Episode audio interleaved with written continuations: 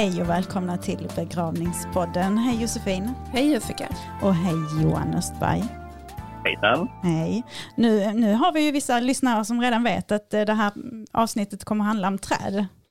För eh, många känner ju dig Johan. Det, det, kan nog vara så. du tvekar lite där, jag förstår inte det. Men eh, för er, för er som då inte känner Johan så är du då eh, disputerad landskapsingenjör och docent med inriktning på trädinventering i urban miljö. Nu läser jag här till eh, vad du har skrivit på din hemsida, tror jag. Eh, du är bland annat huvudförfattare till standarder för trädinventering i urban miljö. Det är bra det. Ja. Ekonomisk eh, värdering av urbana träd. Alnapsmodellen 2.2. Ni kommer nu komma in på det kanske lite, eller? Det får vi se, det ja. märker vi.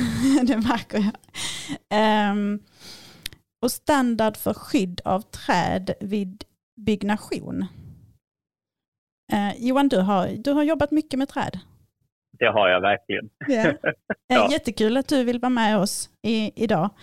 Uh, jag kommer ju lämna över mycket av detta avsnitt till dig och Josefin för att jag, jag kommer vara den där jobbiga människan som ställer konstiga frågor när inte jag förstår vad ni pratar om. Men hon kommer kontrollera oss för fulla muggar helt enkelt Johan. Ja, ja men det är hon välkommen att göra tycker ja, jag. Ja, det tycker jag med.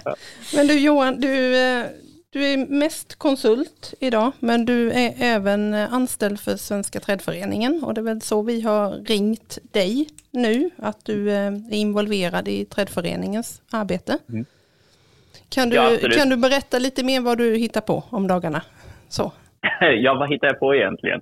Eh, ja, du, du, var inne på det eh, ganska bra där, att jag nu jobbar som konsult. Och tekniskt sett är det faktiskt så att jag också jobbar som konsult åt Trädföreningen, så att de har inte anställt mig. Men men det är ju ren, ren teknikalitet. Eh, men en vanlig dag för mig det är väl egentligen att jag går igenom eh, trädföreningens mejl och ser vad har hänt där. Är det någon som vill använda sig sin kurs, någon som har frågor eller någonting som någon behöver hjälp med. Eh, och sen så har jag ju mitt eget konsultarbete där jag just nu håller på med en ganska stor inventering för Malmö stad. De här vandaliserade träden eh, som finns runt om i hela staden. De behöver vi sätta ett värde på. Eh, sen brukar det också vara så att jag får ett telefonsamtal, någon som akut behöver hjälp med någonting och det kan vara allt ifrån att göra en riskbedömning av ett träd eller eh, mera långsiktigt större projekt, att eh, ta fram trädplaner, trädvårdsplaner och sånt. Så jag, jag har ett mycket omväxlande jobb måste jag säga. Det är en otrolig lyx. Mm. Är du på SLU också i något läge? Eh, du har varit i alla fall vet jag. Ja, men det har jag ju. Eh, och jag har en, en fantastiska kollegor där och en fantastisk före detta chef också som faktiskt tillåter mig att ha kvar både mejladress och passerkort. Men det är ju också för att jag fortsätter att handleda en doktorand som biträdande handledare eh, och handleder också lite examensarbetare och också eh, hjälper till lite med undervisningen. Mm. Eh, så att det är kul att få ha kvar liksom ett ben i, i den världen också. Ja, skojigt. Du, vi ska ju prata om det här med trädstandarder. Det har ju kommit nya trädstandarder, kom det från trädföreningen här innan jul. Vad, vad handlar detta om egentligen? Ja, vad är Men det här egentligen? Hur ska vi få standardiserade träd, har du tänkt?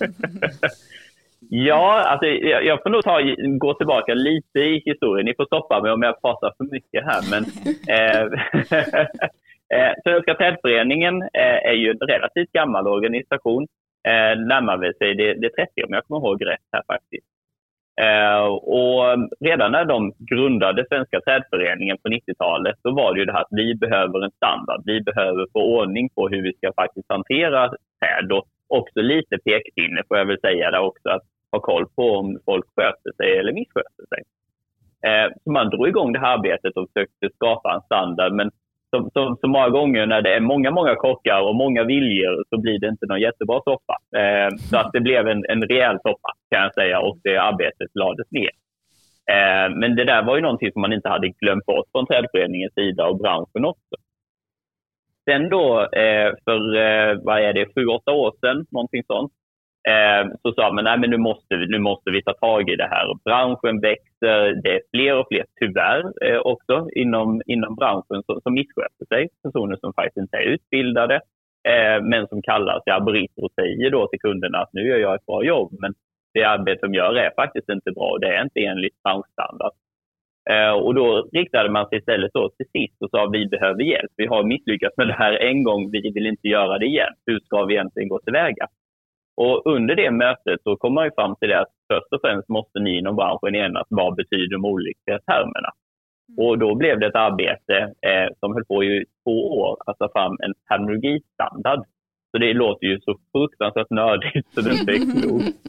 Eh, men, men, det är ju sant det här att vet ni inte vad ni pratar om, vad, vad ni menar med orden, ja men hur ska ni då kunna skriva en standard mm. eh, kring mm. liksom, arbetet? Mm. Eh, så först skulle den göras klart och sen så tror jag att trädföreningen och alla inom branschen de behövde några år att landa. Eh, och sen drog vi äntligen igång det här arbetet med att faktiskt skriva en beskärningsstandard. Eh, och det har pågått det arbetet i två år eh, innan vi lyckades eh, få klart det då precis innan jul. Och där har ni varit en ganska stor projektgrupp också, fast inte så att det var för många kockar, förstår jag. Så. Nej, men det, det, var, det var väl det här fantastiska svenska ordet lagom. Eh, mm. och det har varit en fantastisk grupp att, eh, att få leda. Eh, för vi har haft då ifrån kommuner, vi har haft ifrån olika myndigheter, Sveriges lantbruksuniversitet, små bristföretag, stora bristföretag. Så en jättebra blandning utav eh, kompetens och synsätt. Och det är det vi behöver där. Men sen också eh, får jag då rikta ett jättestort tack till SIS. Eh, för de är jätteduktiga på att hålla ihop det här och säga nu har vi den här avgränsningen. Det är de här grejerna ni ska jobba med. Ni kan inte gå utanför det. Och så här ska ni beskriva de olika delarna. För SIS, de kan ju inte vår bransch. Men det de kan, det är att de kan skapa standarder. Mm. Men, men för att eh, stoppa, eh, du sa standard för beskärnings, beskärning av träd. Mm. Det är det mm. det handlar om alltså? Ja, precis. Det, det, är ju liksom arbetet med träd. Eh, så olika typer av beskärningar. Så att vi beskriver ju inte det här hur ni ska, eller hur vi ska säga, ska plantera trädet eller vattna trädet eller hur vi ska göra inventering av det eller så. Utan det kommer nog bli, bli fler standarder i framtiden. Det är ett jättearbete som krävs. Mm. Mm, spännande. Men då, då, har ni först då den här termen och definitioner som blev ja. en standard och den var färdig 2014 då, om jag är rätt påläst och så kom det en ny version av den nu 2020. Ja, precis så. Mm. Precis så. Och då är det termer och definitioner för, kan vi säga, urbana träd träd i parker, kyrkogårds, äh, stadsmiljöer, den typen av träd vi pratar om? Ja, alltså det är ju träd som inte är produktionsträd. Jag tror att det är den definitionen vi ska tänka. Att det här med skogsbruk, det är vi inte inne på. Nej, för det, Utan... det, jag lite checkade där bara, nej, mm. det här finns ett antal skogsbrukstermer, de är inte med. Så mm. det är inte mm. skogsfolket vi riktar oss mot och det är inte fruktträdsodlingen heller va? Johan? Nej, precis Nej. det är det inte. Nej. Så då, då är vi på alla de andra träden? Ja, urbana miljöer. Ja. Mm. Och även ja. trädgårdar? Eller? Ja, trädgårdar eller längs med äh, vägar äh, skulle det kunna vara också, ute mm. på landsbygden. Så att det är de här träden som, som sköts som individer men som inte då är fruktträd.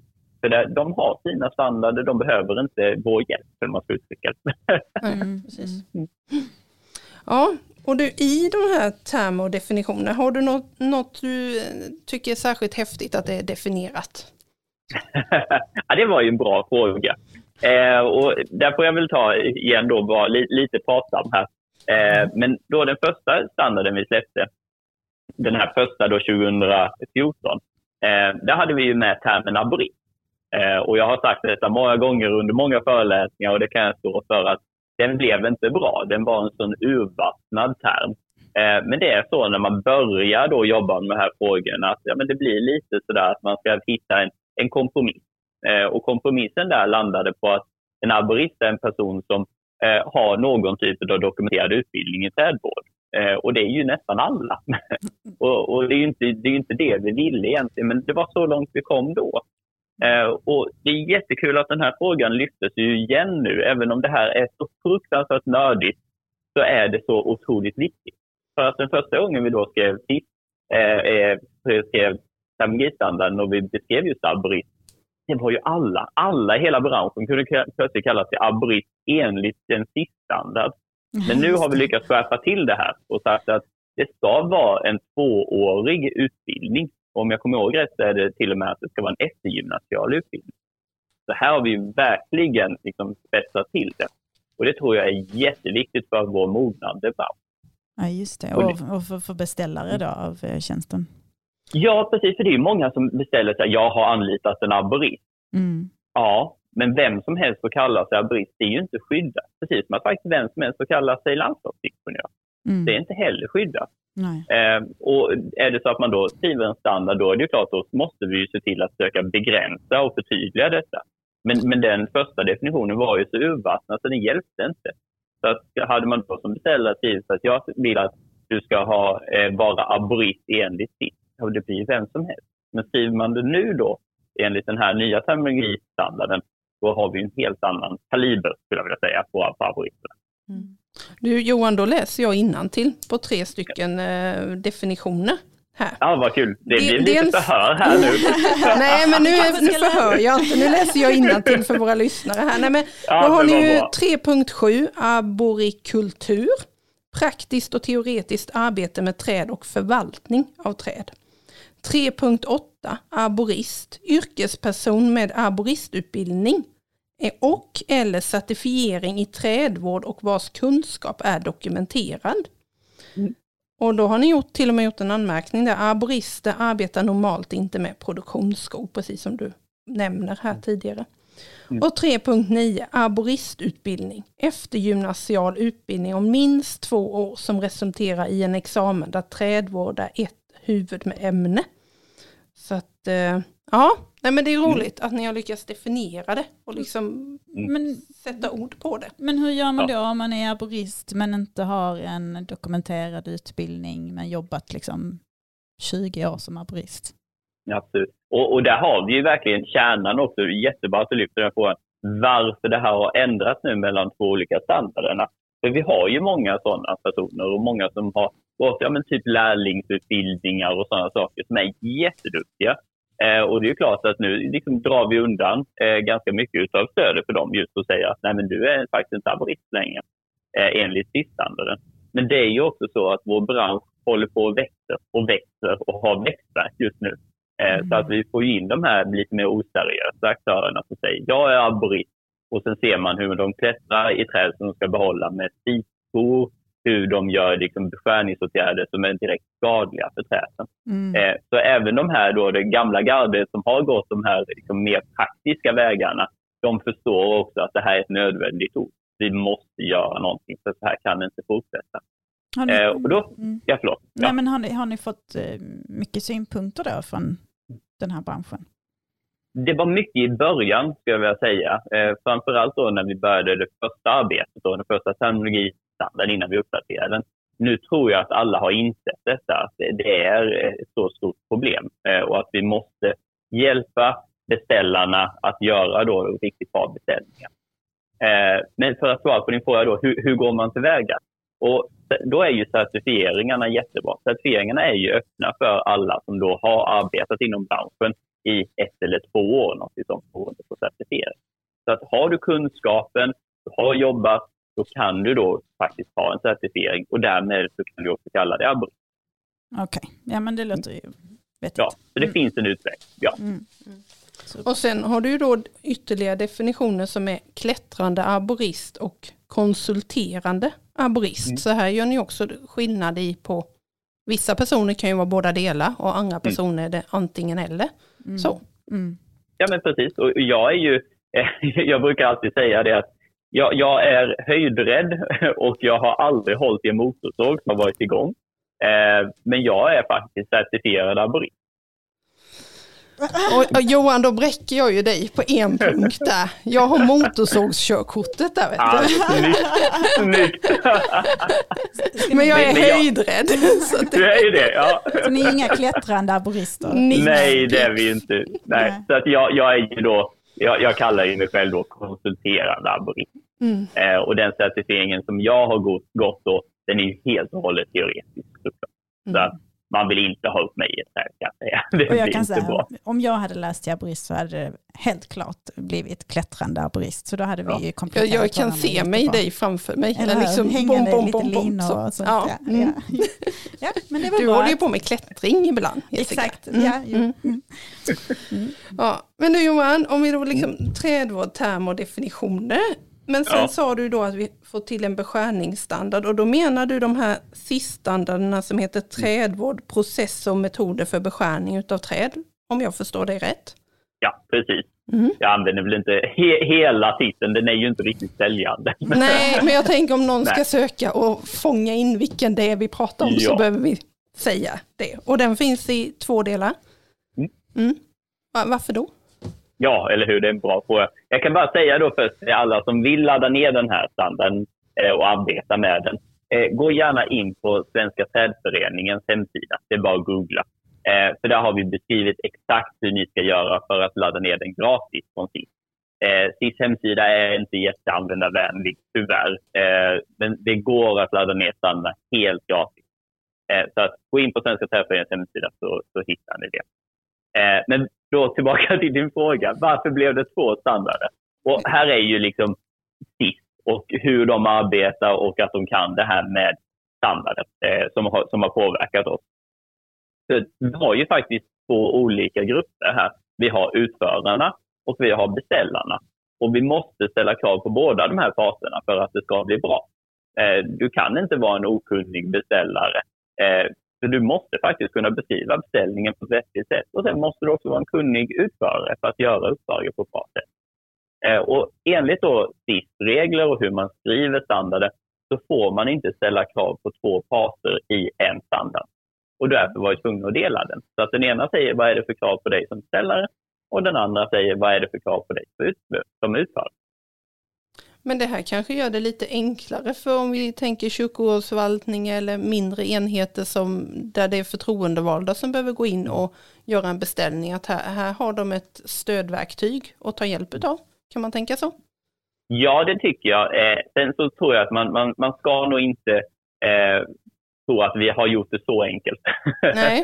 Även om vi, vi har verkligen försökt att vara så användarvänliga vi kan så kommer det krävas en del kunskap. Eh, så att det är ju faktiskt så att ni då som, som är beställare som lyssnar på detta, ni måste också säga då hur ofta vill jag att trädet ska handla? Eh, vad är syftet med den här beskärningsåtgärden? Hur högt vill jag, eh, vad heter, hur hög vill jag att den fria höjden ska vara och sådana typer av grejer. Det måste ni faktiskt slå fast. Annars kan inte utföraren göra ett bra jobb. Eh, så att ibland kan det vara så att de förtroendevalda har koll på detta. Men ibland kan det också vara så att man behöver ta in någon och få lite hjälp och stöd här när man skriver den, den första beställningen i alla fall. Och då kan man ta hjälp av en teoretisk arborist för att Ja, men precis. En- en Konsulterande kon- arborist. Ja, nu ska vi använda rätt termer här. Ja, Ja. såklart. Förlåt mig. Men, nej, men precis rätt tänkt. Och det här är ju en mognadsprocess. Jag, jag skulle nog, även om det är så att jag hoppas och jag tror många med mig att ja, men nu har vi löst det, nu har vi fått ordning på branschen. Så, så tror jag att i realiteten så är det så här att här är ett jätte, jätte, jätteviktigt steg vi har tagit. Men det är också ett första steg i en ganska lång resa. Men det är i alla fall ett verktyg för att kunna börja handla upp de här arbetena eh, på ett lite mer liksom professionaliserat och de, definierat sätt. Mm. Att, man, att båda parter verkligen kan vara överens om vad det är som ska göras i en åtgärd. Och att man Absolut. kan ta in eh, jämförbara offerter. Tänker jag att det går att göra affärsmässiga upphandlingar. För att Mm. man kan göra ett tydligt och definierat förfrågningsunderlag och ställa frågan till de minst tre eh, Mm. utförande eller klättrande arborister. Mm. Så. Och då kan man känna Ja, sig det- mer säker. Liksom. Ja, då, då får man ett jämförbart Mm. anbud, Mm. tänker jag. Ja, jag, förlåt att jag avbröt där, men jag, jag tänkte bara säga att jag håller helt och hållet med. Det är helt och hållet så som man ska tänka. Eh, men också lite också att gå någonting fel. Eh, och även om det är så att ni kanske inte har liksom alla kontrakt, alla papper framme, så finns det ju ändå en, en svensk standard att hänvisa till. Om det är så att någon har gjort något helt galet, så kan man ändå då som grön eh, besiktningsperson säga att men, det där är faktiskt inte enligt standard. Du, du har gjort någonting helt galet här. Mm. Nu, nu kommer du in på två grejer här som vi snuddat vid. För dels då står det i den här standarden beskärning som inte får förekomma. Det tycker jag är lite skönt att ni liksom har satt upp ett antal punkter att det här får inte ske om det inte verkligen är beställt eller någonting sånt. Ut, Mm. Tror jag ni uttryckte det. Det får liksom inte bli fläkskador och grenkragsstympningar och lejonsvansbeskärningar och toppkapningar. Ja, Jag, jag förstår Nej. precis allt där.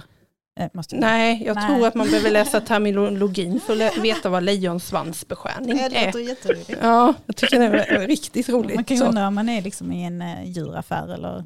Ja, Eller om det är träden i djurparken. Ja, precis. Ja. Mm. Mm. mm. Men eh, toppkapning Johan, den, den är väl ganska vedertagen. Ja, men det är det ju. Eh, nej, vi har lite roliga termer för oss. Och De kommer ju mycket också från, eh, från brittiska eller från eh, eh, USA.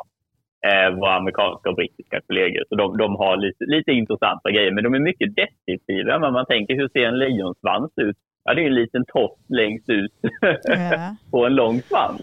Mm. Eh, och det är ju lejonsvansbeskärning är ju de tar bort alla grenar och sen lämnar vi en liten topp där uppe. Så att de är mycket deskriptiva ändå måste jag säga, även om de är lite roliga. Så man Eh. kan ha lite underhållning när man läser de här dokumenten. Ja, det får, det får man ha ändå. Ja, men toppkapning är ju verkligen något vi inte vill ha som resultat. Nej, verkligen inte. Vi vill ju inte ha något av det som står under den listan, men då, då har man ju också spesat att det här ska inte bli utfört. Och det, det är ju kul att kunna ha en sån lista och hänvisa till, Mm. tänker jag. Det, det är lite synd att vi behöver ha de där pekpinnarna, men det, det, tyvärr är det behövligt. Eh, sen ska man ju alltid vara medveten om att det finns den här lilla ventilen att beställaren kan ju alltid säga att nej men jag vill ha detta. Men då ska man vara medveten om att det här är inte någonting som vi rekommenderar. Men i vissa specialfall kanske man måste göra det där för att ja, men behålla ett träd eh, som har då en stor sannolikhet att falla över men vi vill fortfarande kunna ha kvar stammen. Ja, Då kanske vi i de special, special, specialfallen ska välja att toppkapa dem. Men då ska vi vara medvetna om det här är inte bra för trädet. Nej, Mm. precis. Men i, i sammanhanget kanske det är ett Mm. sista utvägen, det bästa alternativet. Så. Mm. ja, men precis. Men du nuddade väl någonting som var gröna besiktningsmän, Johan? Ja, precis. Eller besiktningsmän för utemiljö heter det ju egentligen. Men jag tror att alla inom branschen pratar om gröna besiktningsmän. Ja, det känns Ja. som mer inarbetat. Så. Ja, ni har Ja, aldrig hört ja. talas om det. Vad är detta? jag svarar på den frågan kanske. Ja, tar Eh, du det Johan? eh, så, så BIUM kallar man det, så det är besiktningsmän av utemiljö. Eh, och det är män, tyvärr. Eh, även om kvinnor får jättegärna vara med. Och jag tror att nästan majoriteten av eh, de här besiktningsmännen är kvinnor. Men det är den termen man har. Men, men, ja, en besiktningsperson börjar väl komma lite som Det term. börjar komma, men Ja. själva, själva den här certifieringen är faktiskt besiktningsman. Ja. Jag tycker det är Mm. jätte. Men jag, men jag, Men- jag har klarat testet en gång i tiden, men det börjar bli lite gammalt nu. Mm. Jag blev manlig där en stund. Men, men, här är ju igen den här grejen som jag, som jag är inne på, att den här mognande branschen, eh, att eh, eh, alltså grönyteskötsel och byggande av olika typer av grönytor, det omsätter ju miljardbelopp och det är flera tusen människor som jobbar inom det. Men vi måste ju också ha ett sätt att kontrollera om saker och ting har blivit gjorda på ett korrekt sätt. Mm. Har den här plastytan faktiskt blivit lagd enligt vad vi har beställt och enligt branschpraxis? Eller eh, har jag fått rätt växtmaterial och sånt? Så att de här besiktningspersonerna eh, eh, har ju en jätteviktig roll att faktiskt kontrollera och se till så att saker och ting blir gjorda på ett bra sätt. Och då Eh, pratar vi träd så kan man ju också säga att då ti- före det kommer ju besiktningar utav växtbäddar och besiktningar utav eh, levererat växtmaterial och sådana saker. Eh, som delbesiktningar. Det behöver ju inte bara vara en slutbesiktning utav en entreprenad utan det kan ju vara andra besiktningar på vägen. Mm. Var hittar man dessa personer då? Det är via BIUM eh, Okej. som finns som en egen hemsida också. Precis. Så BIUMs hemsida, och där kan man ju säga för alla er som är kanske intresserade av att vandra vidare lite i karriären och testa något nytt, att det finns ett jätte, jätte, jättestort eh, eh behov av flera besiktningsmän. Eh, och har du väl klarat det här, du börjar jobba med det, då har du, då har du jobb för resten av livet. Mm. Vad finns det för skolor för att bli grön besiktningsperson? Eh, vad sa du, vad man behövde göra? Ja, vad, vilka ja. skolor och utbildningar går man? Ja, jag kan inte riktigt det där kravet. Jag tror du kan det bättre Josefin. Ja, men dels kan man ju vara som landskapsingenjör som vi och ha en gedigen eller en motsvarande utbildning gedigen med den yttre miljön, både markmaterial, eh, anläggningsbiten, växtmaterialet, hela den biten. Men sen behöver man ju då, jag var ju inne på eh, Sveriges byggnadsingenjörers förbund eller mm. deras organisation. De mm. hade ju en, eh, har ju en flerdagars utbildning där man får avlägga ett test så att man kan alla den här entreprenadjuridiken som gäller. Men sen vet jag att BM har ju ett antal fortsättning och någon form av certifieringar va Johan? Det, den biten har jag inte traskat utan jag var på byggnadsingenjörernas för ganska Nej, det, många år sedan. Det, det, är helt rätt, alltså det är ju en, en certifiering så det betyder att du måste klara ganska många olika tentor och sånt och du måste fortsätta jobba med detta och du måste mm. skicka in handlingar och uppdatera och sånt. Mm. Så ja, och hålla sig ajour på både liksom eh, projektering och entreprenadjuridik och mm. anläggande. Och, ja, det är många mm. delar som man ska hålla sig mm. uppdaterad jo, på. Ja, men verkligen. Jag har otrolig respekt för, eh, för de som är eh, certifierade enligt EU. Mm. Ja, det är häftigt att ta sig igenom hela den resan. Mm. Men nu, eh, har vi något mer som vi kan säga om de här då beskärningsstandarderna fast de heter trädvård och process och metoder för beskärning av träd? Alltså, det jag tror är det viktigaste här det är ju att man, för att jag tror så här, vi har jätte, jättekompetenta arborister eh, men de måste också då kunna få tillgång till kompetenta beställare. Eh, tyvärr är det ofta där det faktiskt brister. Att det är inte en korrekt gjord upphandling eller kravbeskrivningar eller kontakten under ett arbete. Så jag tror nog att den största fokus vi behöver ha det är på att utbilda beställarna eh, och att beställarna då också tar sig tid, läser igenom de här handlingarna och skriver då förfrågningsunderlag eller beställningar som faktiskt ställer korrekta krav. För att genom att göra det, det är då vi blir av med de här oseriösa aktörerna. Vi banar väg för de seriösa, proffsiga arboristerna och vi får till en bra dialog med de här två parterna. Ja, det låter helt lysande. Mm. Gud vad bra. Tycker jag med. Mm. Då fångar vi in, vad har, vi, har vi någon mer SIS-standard Johan? Som, är, Nej, som ni har eh, tagit inte ännu. igenom? Nej, nej, inte ännu. Nej. Du har någonting på G? Som. Vi, som jag sa tidigare, det finns ju så mycket som vi behöver göra eh, när det gäller standardiseringen av vår bransch. Så att vi håller tummarna på att vi kan starta igång nya projekt relativt snabbt. Mm. Mm. Men du har ett, om vi då lämnar de SIS-märkta eller SIS, säger vi kvalificerade standarderna eller, eller vad, vad säger man? SIS-godkända? Yeah. Alltså, jag, jag, brukar uttrycka det som standarder som är framtagna genom sitt. Okay. så mm, kommer jag runt det där lite. Vad har vi för några då som vi typ kan kalla för standarder men de är inte framtagna via, genom SIS? Mm. Ja, och där har vi ju några stycken och det, ni nämnde ju faktiskt eh, i alla fall en av dem som jag själv har varit med och tagit fram. Eh, och det är ju det här standard för trädinventering i urban miljö. Mm. Eh, och den har vi sett en andra version av också. Mm. Eh, och sen så finns ju standard för skydd av träd vid byggnation. Så det är ju två stycken publikationer som säger att de är standarder även om de då inte är skapade genom SIF. Mm. mm. Den standard för trädinventering i urban miljö, hur stor spridning har den hunnit få inom kyrkogårdsförvaltningen? Har du någon eh, uppfattning kring det? Um, jag har inte de aktuella siffrorna, även om det är så vi samlar in lite där. Men om man ser på antalet nedladdningar eh, så är faktiskt kyrkogårdar den miljö som ligger som nummer två när det gäller att standarden ska användas. Okay. Eh, så, okay. så, att när man laddar ner så ställer du lite frågor och det är då eh, den näst vanligaste miljön. Så kyrkogårdar verkar vara eh, jätteprioriterade eh, mm. när det gäller just certifiering.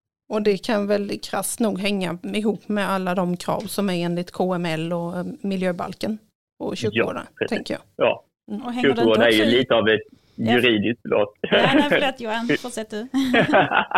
Ni får ju klippa där lite. Eh, nej. inte alls.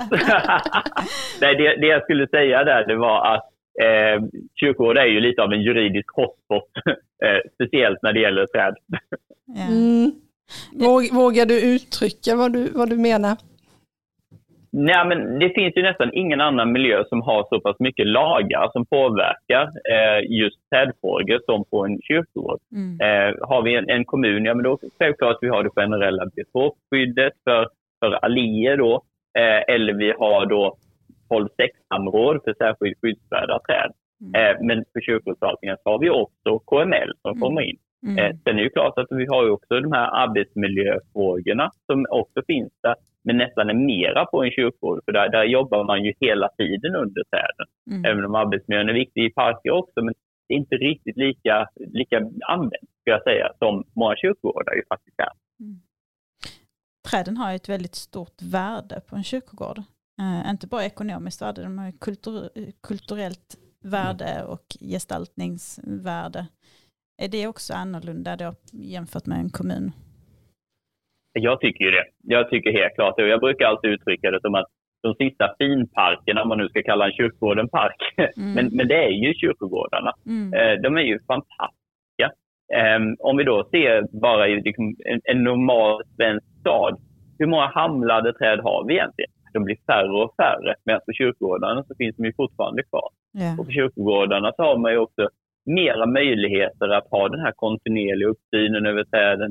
Vi kan få träd som är riktigt, riktigt, riktigt stora och vi kan lägga det där lilla extra vad gäller skötseln. Mm. Eh, och det är någonting som jag tror att myndigheterna har ju också fått upp ögonen för att upptäcka att men, den biologiska mångfalden, den är inte i skogen. Den är faktiskt i våra städer och på våra kyrkogårdar. Mm. Och då är det ju klart att man börjar använda mer och mer av den redan befintliga lagstiftningen för att skydda de här fantastiska värdena.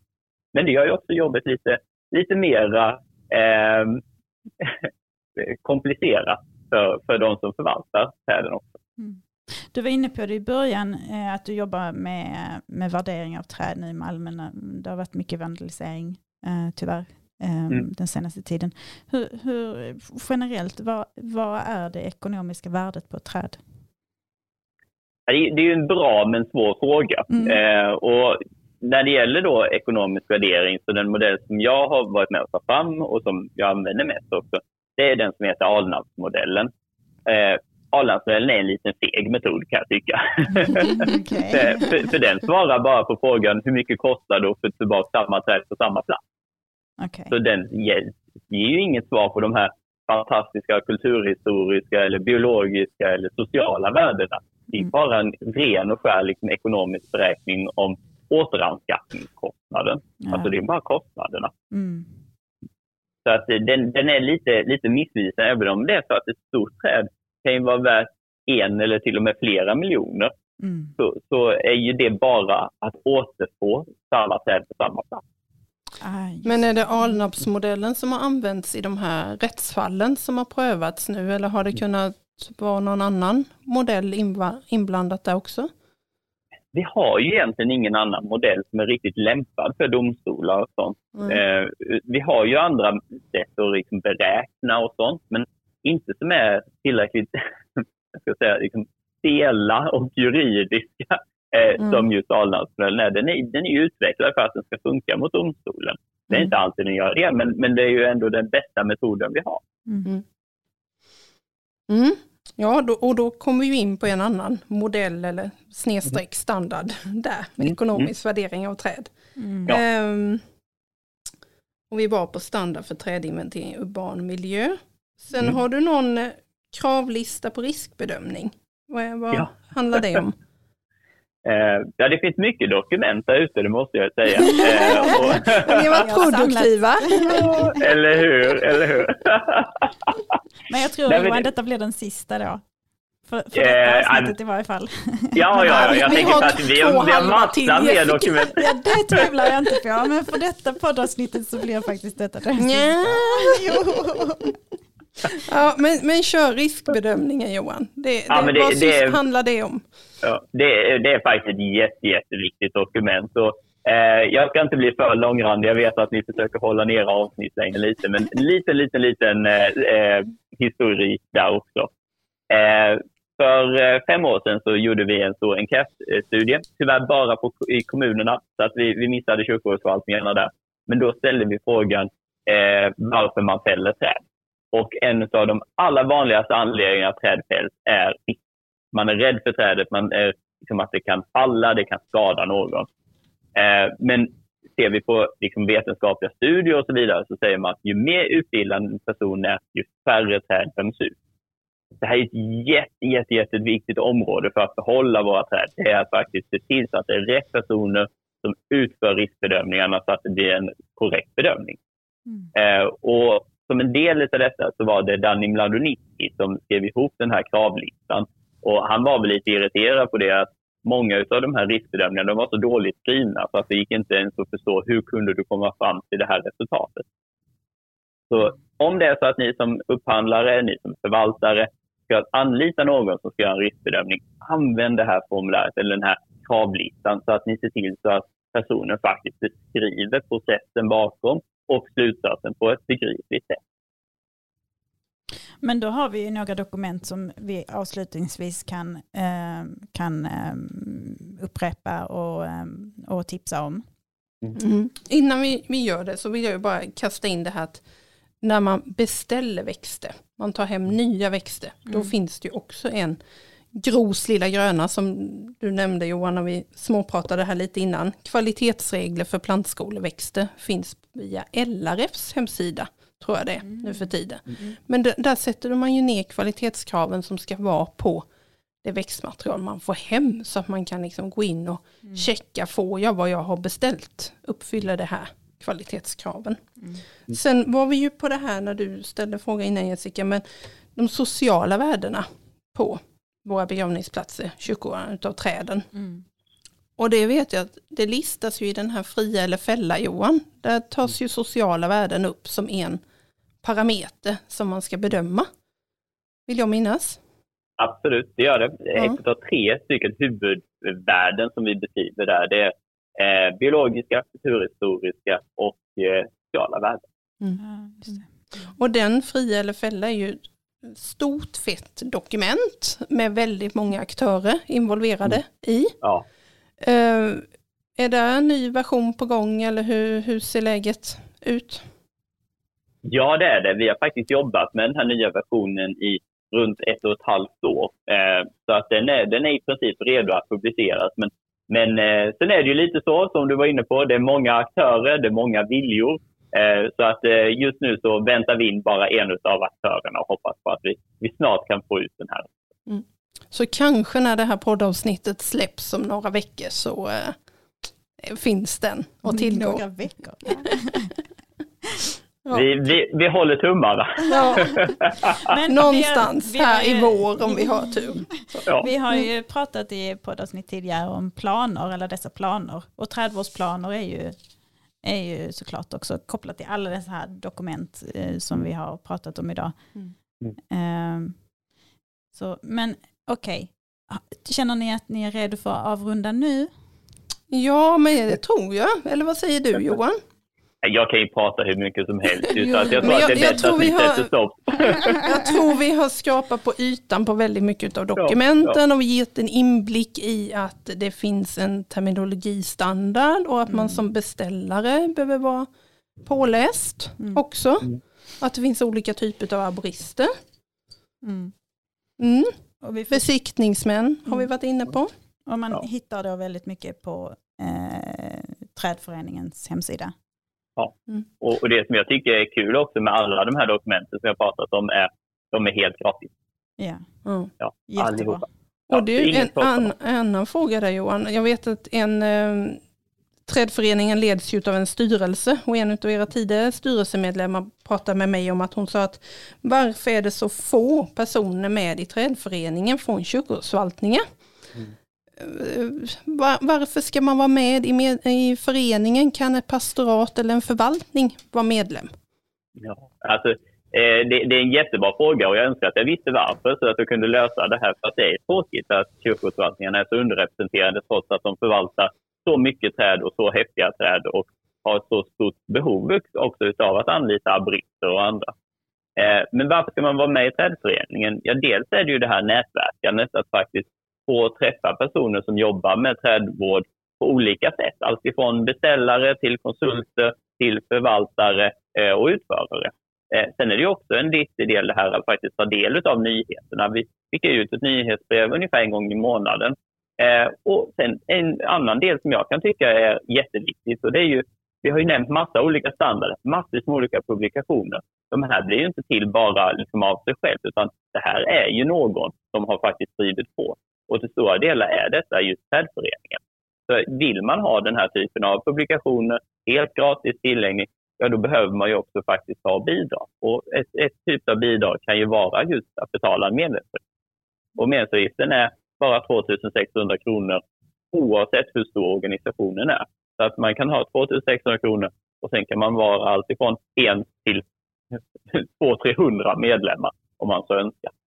Ja, för det går att vara vanliga. medlem som både organisation och ja. som individ.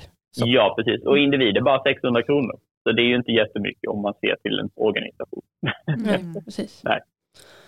Ja, men fantastiskt Johan. Vi har fått jättemycket information om Matnyttigt mm. runt omkring detta. Vi, vi, vi får väl eh, tipsa om Trädpodden också. Eller hur? Absolut. Johan? Det, det tycker jag absolut. Eh, våra kollegor som jobbar med det. Så att, eh, Trädpodden är ju eh, jättebra podd och som har en liten, liten nystart nu. De har väl haft en paus på runt ett halvår men nu är de redo för en nytt eh, vårsäsong. Mm. Härligt. Härligt. Mm. Och sen låter vi ju det här avsnittet bli klippt av vår eh, producent som då även kör Gräspodden. Melker kör Gräspodden, det är jättekul. Ja, det får vi också tipsa er om. Mm. Ja. För det tror jag också intresserar ganska många som håller på med träden mm. och de gröna miljöerna. Mm. Men du Johan? Ja? Tusen tack för att du har varit med oss idag. Tack själva. Otroligt kul att få, få dela med mig av kunskap och sitta här och eller, prata lite om träd i kyrkogården. Mm. Tack så mycket. Tack själva. Tack. Tack. Hej, hej. Hej.